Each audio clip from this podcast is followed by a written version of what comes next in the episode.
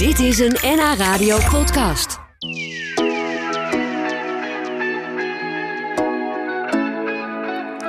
Journalist Barbara van Beukering die is vandaag bij ons te gast. Ze was al eens eerder bij ons, bijvoorbeeld toen ze een boek had geschreven over ouder worden en vooral niet achter de geraniums gaan zitten.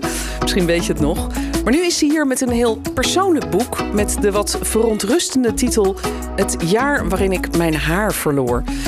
Welkom Barbara.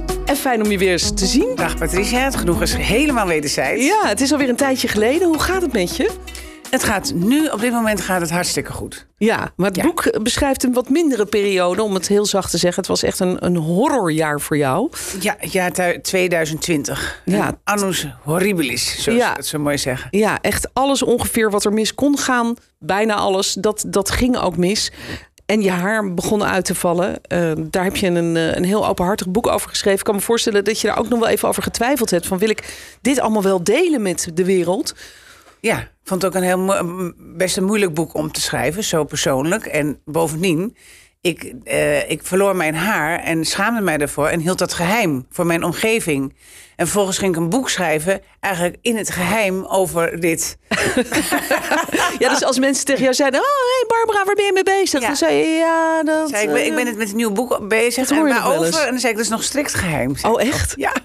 Zelfs dat wist niemand. Nee. Jeetje. Ja, we, we, we- horen zo hoe dat eh, allemaal gegaan is. Ook waarom jij het liever niet aan mensen wilde vertellen. Ik kan me er trouwens wel iets bij voorstellen. Want haar is, zeker voor vrouwen, denk ik, zo'n belangrijk aspect van wie je bent en hoe je eruit ziet.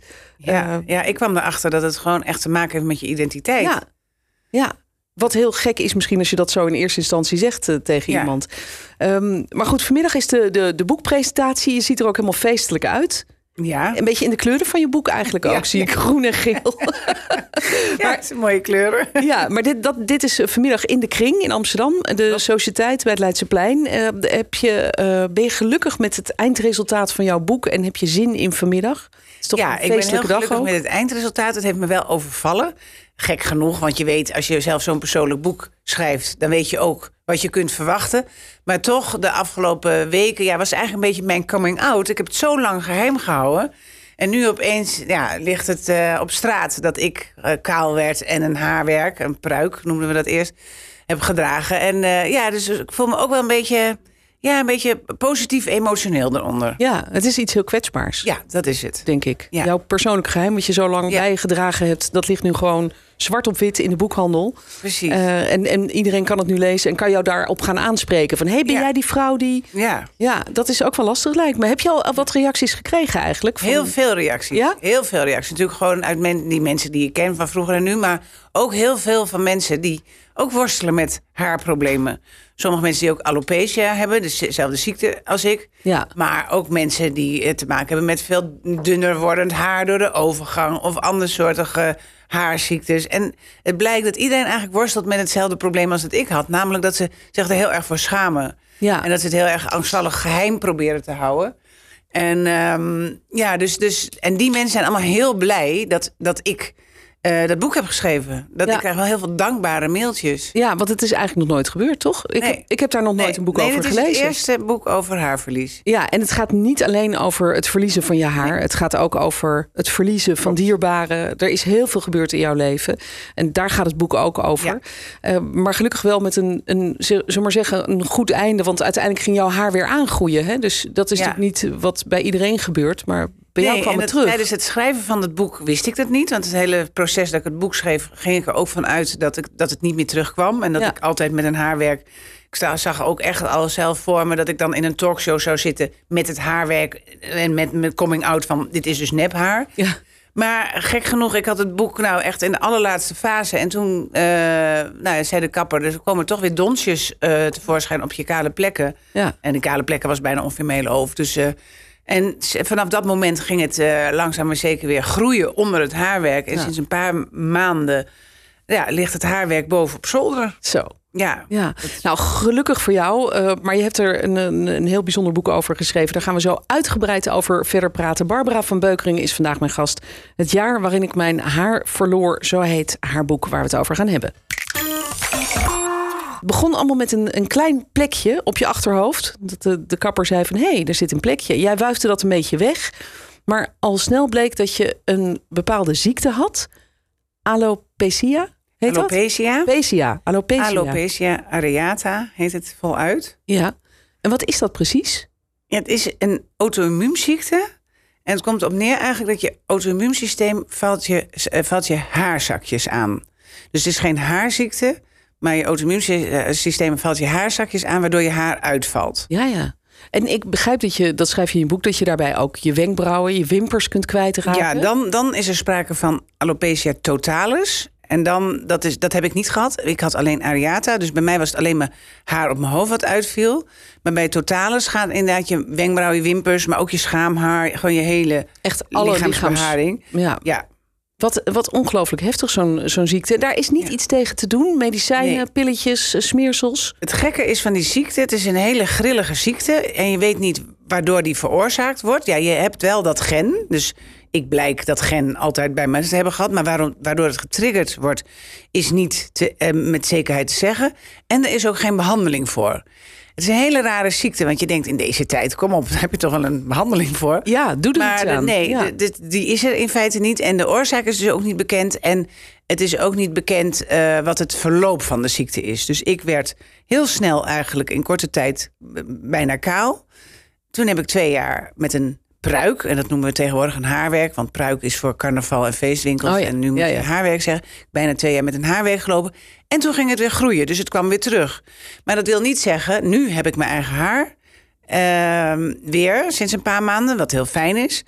Maar de opluchting is ook niet gigantisch, want het kan ook maar weer zomaar weer weggaan. Dus Ah. het is heel onzeker, eigenlijk. Oh, een onzekere ziekte. ja, dat blijft gewoon de rest van je leven zo. Ja, dus Eigenlijk. dat haarwerk, dat ligt nu in, stevig ingepakt op zolder. Ja. Maar dat zal ik dus ook niet weggooien. Nee, nee, nee, dat snap ik dan inderdaad. Ja, een onrustige gedachte lijkt me. Maar goed, gelukkig Ja. gaat het op dit moment heel goed. Eh, en, en heb je natuurlijk wel verdiept in waarom is dat nou gebeurd bij mij? Wat zou de trigger geweest kunnen zijn? Want stress kan daar een rol in spelen. Hè? Dat Ja. Eh, begrijp ik. En daar ontbrak het bij jou niet aan in je leven in die tijd. Want eh, wat was er allemaal aan de hand? Ja, nou ja, het is, eh, dat jaar 2020. Ik denk dat het voor ons allemaal een, een krankzinnig jaar is geweest. Want het, het jaar was nog niet begonnen. Of corona viel ons land binnen. Ja. En ik geloof 16 maart was de eerste lockdown. En ja, het was toen echt afschuwelijk. Hè? Ik heb de beelden ook nog op mijn netvlies van. Je kon geen televisie aanzetten of je zag de IC's en de mensen aan de beademing. En we waren allemaal echt heel erg bang. Ja. En ook mijn eigen man, die is 20 jaar ouder dan ik, die was ook echt, nou letterlijk en figuurlijk doodsbang dat hij het zou krijgen en op de IC in Duitsland zou belanden. Dus dat was al helemaal de sfeer op dat moment in, in Nederland. En we waren allemaal bang en angstig voor corona. En, alles ging dicht. En alles ging dicht, dus de Ja. wereld werd ook heel vreemd.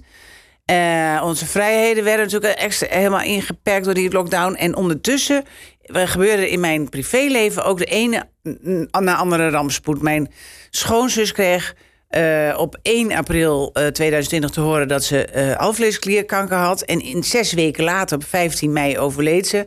Een van mijn beste vriendinnen had ongeneeslijke kanker en die eh, overleed ook een paar maanden later. Mijn schoondochter, die aan een bipolaire stoornis leidt, die eh, raakte in een psychose en die kon niet opgenomen worden vanwege die corona ook, omdat natuurlijk de klinieken allemaal een opnamestop hadden en dicht zaten.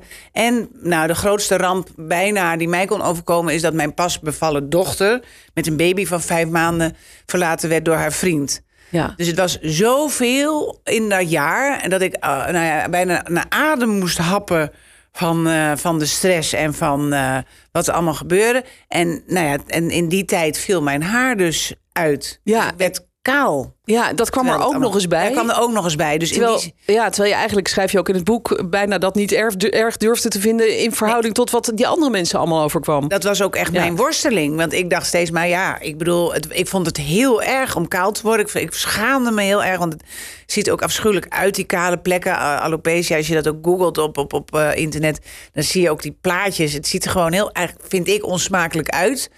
En dus ik schaamde me heel erg voor mijn eigen uiterlijk, voelde me verminkt. En aan de andere kant dacht ik steeds maar, ja, maar het is maar mijn haar. Ja. Weet je wel, ik bedoel, eh, om me heen gaan mensen dood. Dus Wat is nou erger? Ja, zeur niet inderdaad, Ja. dat gevoel. Maar tegelijkertijd is het natuurlijk iets heel heftigs wat je overkomt. Eh, wat ik me wel afvroeg, eh, jij zei het, het ziet er afschuwelijk uit. Hè, want want je, je verliest je haar, maar delen groeien nog wel en delen niet. Dus je hebt een soort kale plekken. En toen dacht ik, heb je niet overwogen om het dan af te scheren? Want daar heb je het in je boek ook wel over eh, Ja. gehad. Dat het dan misschien in elk geval egaal kaal zou zijn. Ja, ja, en dat vond ik ook een hele grote stap. Want ik dacht, het komt nooit meer terug. En was ik toch nog blij wel met die paar sliertjes haar die ik had. Ja, achteraf. Ja. Ja, goed, achteraf dus kijk je altijd weer... Nu, zeker nu ik mijn haar weer even terug... Of even, misschien wel hopelijk voor altijd terug heb. Dan denk ik, ja, natuurlijk had ik dat meteen kaal moeten scheren. Maar ik was zo nog gehecht aan het haar wat ik had. Ik durfde dat gewoon niet. Nee. En bovendien, ik doe toen de kale plekken zo, eh, zo veel waren dat ik het niet meer kon verbergen. Want ik heb heel lang met sjaaltjes en petjes. En je gaat er eerst heel veel doen om het te verbergen. Maar toen dat niet meer lukte, toen de kaalheid uit zeg maar overwon, toen ben ik eh, dus die, dat haarwerk gaan dragen. En toen dacht ik, nou ja, het zit toch onder dat haarwerk. Dus dat er nog sliert, niemand ziet het meer. En ik koesterde gewoon nog die Ja. ja, de slierten moesten blijven. Ja, En, en, maar wat ik eh, bijzonder vind in jouw boek... Het is, het is een heel eerlijk boek over, over al jouw gevoelens... waar je door overvallen werd, de schaamte. Eh, en ik begrijp dat je zelfs eigenlijk voor je eigen man... en voor je kinderen zelfs die schaamte voelde. Dat je het liever niet aan hun wilde laten zien eigenlijk... hoe het er aan toe was. Ja, ik, is ik vond extreem, het, ik vond toch? nou Ja. ik vond het zelf gewoon, nou, zeg maar, onsmakelijk uitzien. En ik wilde, het was niet zo dat zij het niet mochten zien. Zij waren natuurlijk wel, ik bedoel, mijn man en kinderen, die hebben het ook wel gezien. Ja, Maar ik wilde hem gewoon niet thuis- de hele tijd aan die blik blootstellen. Ja, ja. En het rare was inderdaad wel dat ik eh, s s'avonds op de bank met dat haarwerk zat. Als ik alleen met Thomas was, mijn man. En dan zei hij ook, zij doet het toch af, joh. We zijn met z'n tweetjes. ja. Nou, dan zei ik, nee hoor, nee, nee, nee, ik laat het op. Ja. Bovendien dacht ik, ja, je weet nooit. Misschien komt er onverwacht bezoek of zo. Je weet het niet. ja dat Ik zou voelde nog me kunnen. gewoon, ja, ik voelde me gewoon zonder haarwerk verminkt. Ja. ja. En dan deed ik natuurlijk s'nachts af en dan sliep ik. Maar ik wist ook niet hoe snel ik het ochtends... als ik dan in de badkamer kwam, deed ik eerst mijn lenzen in... en dan meteen, boem, dat haarwerk weer op. En dacht ik, hè, Ja. zo, ik ben er weer. Ik ben er weer. Ja, Ja. ik ben weer mezelf. Want dat is het. Je haar is ook een deel van je identiteit. Dat schrijf je ook over in je boek. Ja. Waarom was dat haar voor jou zo belangrijk? Ik probeer het bij mezelf voor te stellen en denk, ja, dat haar vind ik ook heel belangrijk. Nou, ik had het eigenlijk me nooit gerealiseerd tot ik het verloor. Ik bedoel, ik was nooit met mijn haar bezig. Ik had best goed, nou, ik had gewoon goed haar. Lang, blond, dik haar. En eh, nou, ja, af en toe een bad hair day, zoals iedereen dat wil hebben. Maar ik stond gewoon nooit bij mijn haar stil. Tot ik het verloor. En toen voelde ik me opeens, ja, ik kennelijk...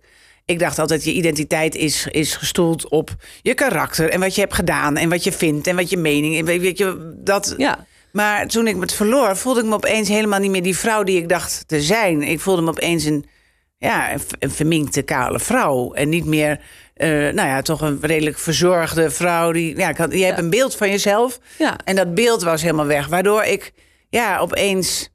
Ja, het, ik, het, het voelde echt als een aanval op mijn identiteit, op mijn zelfvertrouwen ook. Ja, heel logisch denk ik. Kan, ik, ik kan me Ja, je kunt het eh, wel goed voorstellen. voorstellen. Ja, zeker. Als je, gezegd met een hele ja, ik heb ook bos. lang haar en dat vind ik ook Veel fijn en mooi en haar, ja. Ik zou daar heel erg van in paniek raken als ik het kwijt zou raken. Ehm, en het gekke is natuurlijk, maar daar zullen we het zo misschien wel over hebben, dat een kale man tegenwoordig is helemaal niet erg. Dat is eigenlijk vrij normaal. Dus er zijn mannen die hun haar gewoon met plezier afscheren. Omdat ze zoiets hebben van dat is best wel sexy. Voor een kale vrouw is dat anders. Misschien ook omdat de associatie dan meteen is dat mensen zeggen: Oh, ben je soms ziek? Hè? Heb je soms kanker? Of ben je bestraald? Of dat, dat maakt misschien ook uit. Nou, we, gaan er zo over verder praten, Barbara. Praat nog even verder met Barbara van Beukering, die een mooi boek schreef over het jaar waarin zij kaal werd. Door een akelige ziekte die getriggerd werd door stress, alopecia. Maar er zijn natuurlijk heel veel redenen waardoor je je haar kunt kwijtraken. En er zijn natuurlijk ook mensen die inderdaad ziek zijn, die misschien bestraald moeten worden. Er zijn ook nog schimmels die je kunt krijgen op je hoofdhuid, waardoor je haar kwijt kunt raken. Ehm, en dan is het erge, Barbara, wat je net zei, het, dat je dan erachter komt hoe belangrijk je haar eigenlijk voor je is. Zeker misschien als vrouw. Of zie ik dat verkeerd? Ik denk dan van ja, een kale man is niet zo erg, maar kale vrouw is misschien heftiger. Ja, nou ja, er er is echt sprake van genderongelijkheid, ben ik achtergekomen. Want toen ik zelf dus kaal werd, dacht ik, ja, maar ik kan niet de straat op. Ja, ik kan wel de straat op, maar dan denkt echt iedereen, maar ook iedereen, dat ik eh, kanker heb en een chemokuur onderga. Terwijl ik ging even in mijn eigen vriendenkring kijken en denk, hé, hey, maar ik heb heel veel kale, knappe, leuke mannenvrienden. En eh, Ja. dat staat gewoon stoer en zelfs sexy. Ja, Dus dat is wel echt, echt een ongelijkheid. En dat zou, daar zouden we ook iets aan moeten doen. Mijn jongste dochter is, eh, is echt nogal activistisch, feminist. En die riep ook in die periode... Mam, je moet een barricade op met je kale hoofd. Maar ik dacht, nou... kom, kom. nou, nou, nou, nou, nou. Ik, ik schrijf Ja. wel even voorzichtig een boek. Ja, ja, ja, nou ja, goed. Maar, eh, maar eh, je moet ook niet onderschatten... er zijn natuurlijk ook genoeg mannen die... eh, een goede bos haar hebben en die kaal worden of alopecia krijgen... en die er ook wel degelijk mee Tuurlijk. worstelen. Je kunt niet Tuurlijk. zeggen van mannen hebben er helemaal Nee, nooit last van. zeker niet. Maar het is gewoon een verschil. Dat Ja. ja. een kale man is geaccepteerd, kale vrouw niet. Nee, in elk geval minder. Eh, en eh, het, het, het lijkt me heel lastig wat jij zei. Jij zette zelfs thuis als je voor de tv zat, had je je, je haarwerk op. Want er zou ook zomaar iemand langs kunnen komen. Ehm, werd jij ook verder belemmerd eigenlijk in je dagelijks leven? Want ik begreep dat sporten bijvoorbeeld heel lastig was met zo'n haarwerk. Maar ook ja. Natuurlijk als je even het water in wil springen. Ja, nou ja, daar kwam ik ook achter inderdaad. Dat sta je ook niet bij stil. Dat als je zo'n haarwerk draagt, dat daar, eh, ja, dat daar een gebruiksaanwijzing bij komt. Dus inderdaad, je kunt niet zomaar... Het mag, hij mag niet nat worden. Dus, of tenminste niet zomaar nat. Je moet hem wel weer wassen, wat een heel gedoe is. Maar je kunt niet zomaar het water inspringen, wat ik heel graag doe. Want wij wonen in Friesland bij, met heel veel water en we hebben een bootje. Dus dat was al heel vervelend. Maar je moet ook niet, je kan niet in de regen lopen. Dus je moet ook steeds denken: oh, gaat het regenen? Moet ik nu niet de deur uit? Moet niet, eh, moet niet Ja, al te ja. veel wind. Je kunt het niet feunen. Kortom, het gaat zweten als je in de warmte zit. Je kunt er niet, ik kon er niet mee sporten, omdat ik zelf ook vrij veel zweet. Kortom, je wordt, ik voelde me ook echt een vrouw met een gebruiksaanwijzing worden. Ja, en ook nog eens de- een, een geheime Ja, en ook nog gebruiksaanwijzing. een geheime. want Dus dan mocht het zaten we op weten. de boot met vrienden. En dan zeiden ze vrienden van... waarom spring je niet in het water? Of waarom kom je niet gezellig in de zon zitten? En ik, nee, nee, nee, ik heb het een beetje warm. Of eh, nee, ik hoef niet te zwemmen. Ik heb gisteren al gezwommen. Ja, joh, nou, heel Ja. vervelend. Ja, was dit ook waarom je dacht, ik weet je, ik ga het gewoon in een boek opschrijven, dan weet iedereen het maar. Dan eh Ja, ik dacht het wel, ik heb over te doen. Twee jaar, met, ruim twee jaar met het geheim rondgelopen. En ik werd daar wel echt... Ik werd daar heel ongelukkig van. Ja. Ik had het zelf gecreëerd, omdat ik me zo schaamde. Maar ik dacht wel, en toen kwam ik eigenlijk, dacht ik, ja, maar ik kende dus ook helemaal niemand met alopecia. Ik kende niemand met een haarwerk. Ik voelde me diep eenzaam ook in het proces. En uiteindelijk dacht ik, eh, oh, Mark-Marie Huibrechts, die heeft dat ook gehad. Ja, Ja. ik re- re- realiseerde me opeens dat... dat Die had het die- ook geheim gehouden. die had het ook geheim eh, gehouden. En ik wist opeens, dacht ik, oh ja, tien jaar geleden, was heel lang geleden al, in de wereld draait door, dat hij zijn coming out deed als kale man. Ja. En dat zijn pruikje eh, toen hopsakee afging. En toen heb ik via via heb ik zijn nummer afgehaald. En toen heb ik gevraagd of ik een kopje koffie met hem mocht drinken. Want ik dacht, hij heeft. En hij heeft dus tien jaar met dat geheim rondgelopen. Nog langer. Nog Ja. veel langer dan ik. En toen hebben wij, nou, een kopje koffie werd echt drie uur hebben wij samen gesproken. En het was gewoon één feest der herkenning. Van, oh, had jij dat toen ook? En heb jij dat ook? En voelde je dat ook? Ja, wat En fijn is dat dan? Het was zo fijn dat, er gewoon, dat ik iemand, voor het eerst iemand sprak die wist hoe ik me voelde en hoe, angst, en hoe ik ook bang was om steeds maar door de man te vallen. Dat mensen zouden zeggen: Oh, heb jij een pruik op? Ja. En toen was ik wel, eh, toen dacht ik, ik ga dat geen tien jaar laten duren. Ik moet gewoon Het hier naar van het buiten. geheim af. Maar ja, ik zei tegen hem, ik kan, ik kan niet in de wereld door. door. Nou, bestond het ook niet meer. Nee, maar nee, maar- Ik kan daar niet gaan zitten, want ik ben niet een BN'er die zo'n coming out kan doen. En toen zei hij, maar jij schrijft toch boeken? En toen dacht ik, oh ja. En zo is het gekomen. En, En zo, ligt dat boek hier. Ja. En wat ik me nog wel afvroeg, het, het, gaat ook, het gaat niet alleen over jouw haar, maar het gaat ook over Ja. je dochter die in de steek gelaten is. Dat was een afschuwelijk drama. Je beschrijft dat heel eh, intens. eh, en ook over je vriendin die ziek werd. En nou, er zit heel veel drama in. En ik vroeg me wel af, eh, wat vinden zij ervan? Jouw dochter bijvoorbeeld, maar ook jouw schoondochter. Ja. Dat je hier dit boek over hebt geschreven, dat zo persoonlijk is, ook over hun leven. Ja, dat vonden ze. Ik, kijk, toen, toen ik dat boek wilde gaan schrijven, wist ik één ding zeker. Ik wil niet een boek schrijven over een haarziekte. Het moet niet een medisch bulletin worden van een ziekte. Vind ik zelf ook niet zo interessant, eerlijk gezegd. Ook al omdat het natuurlijk een ziekte is waar niet zoveel over te zeggen valt. En, maar voor mij was het ook heel erg. Die ziekte hoorde bij dat jaar. En ik denk ook dat het ach- achteraf allemaal met elkaar te maken had. Dus ik wilde ook per se dat jaar beschrijven. wa- En, de, met het haarverlies als rode draad. Maar Ja. met het, eigenlijk meer met het thema verlies. Ik ben zoveel verloren in dat jaar. Hè, aan dierbaren die letterlijk doodgingen. Maar ook mijn schoonzoon. En, nee, dus ik wilde... Een, het, het boek gaat over verlies. En onder andere over mijn haarverlies.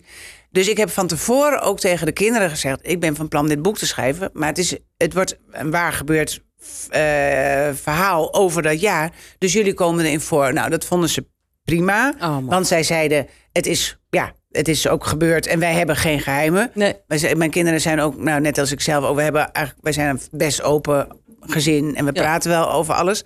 En toen ik het eerste manuscript af heb, heb ik het ze ook allemaal laten lezen en gezegd: ik wil echt per se dat jullie het lezen. En ze hebben het allemaal. eh, Ze vonden het niet makkelijk. Eh, zeker mijn verlaten dochter en mijn schoondochter, die hebben ook wel echt met, met een brok in hun keel dat gelezen, omdat ze dachten: wow, nu staat het er. Maar ze zeiden wel: ja, er is geen woord aan gelogen en wij liegen er zelf ook niet over. Dus ja, Ja, het staat te lezen in het boek Het jaar waarin ik mijn haar verloor. Geschreven door Barbara van Beukering. Zij was vandaag mijn gast. Dankjewel Barbara dat Dank je bij ons was vandaag. dankjewel Patricia. Dit was een NH Radio podcast. Voor meer, ga naar nhradio.nl. Radio.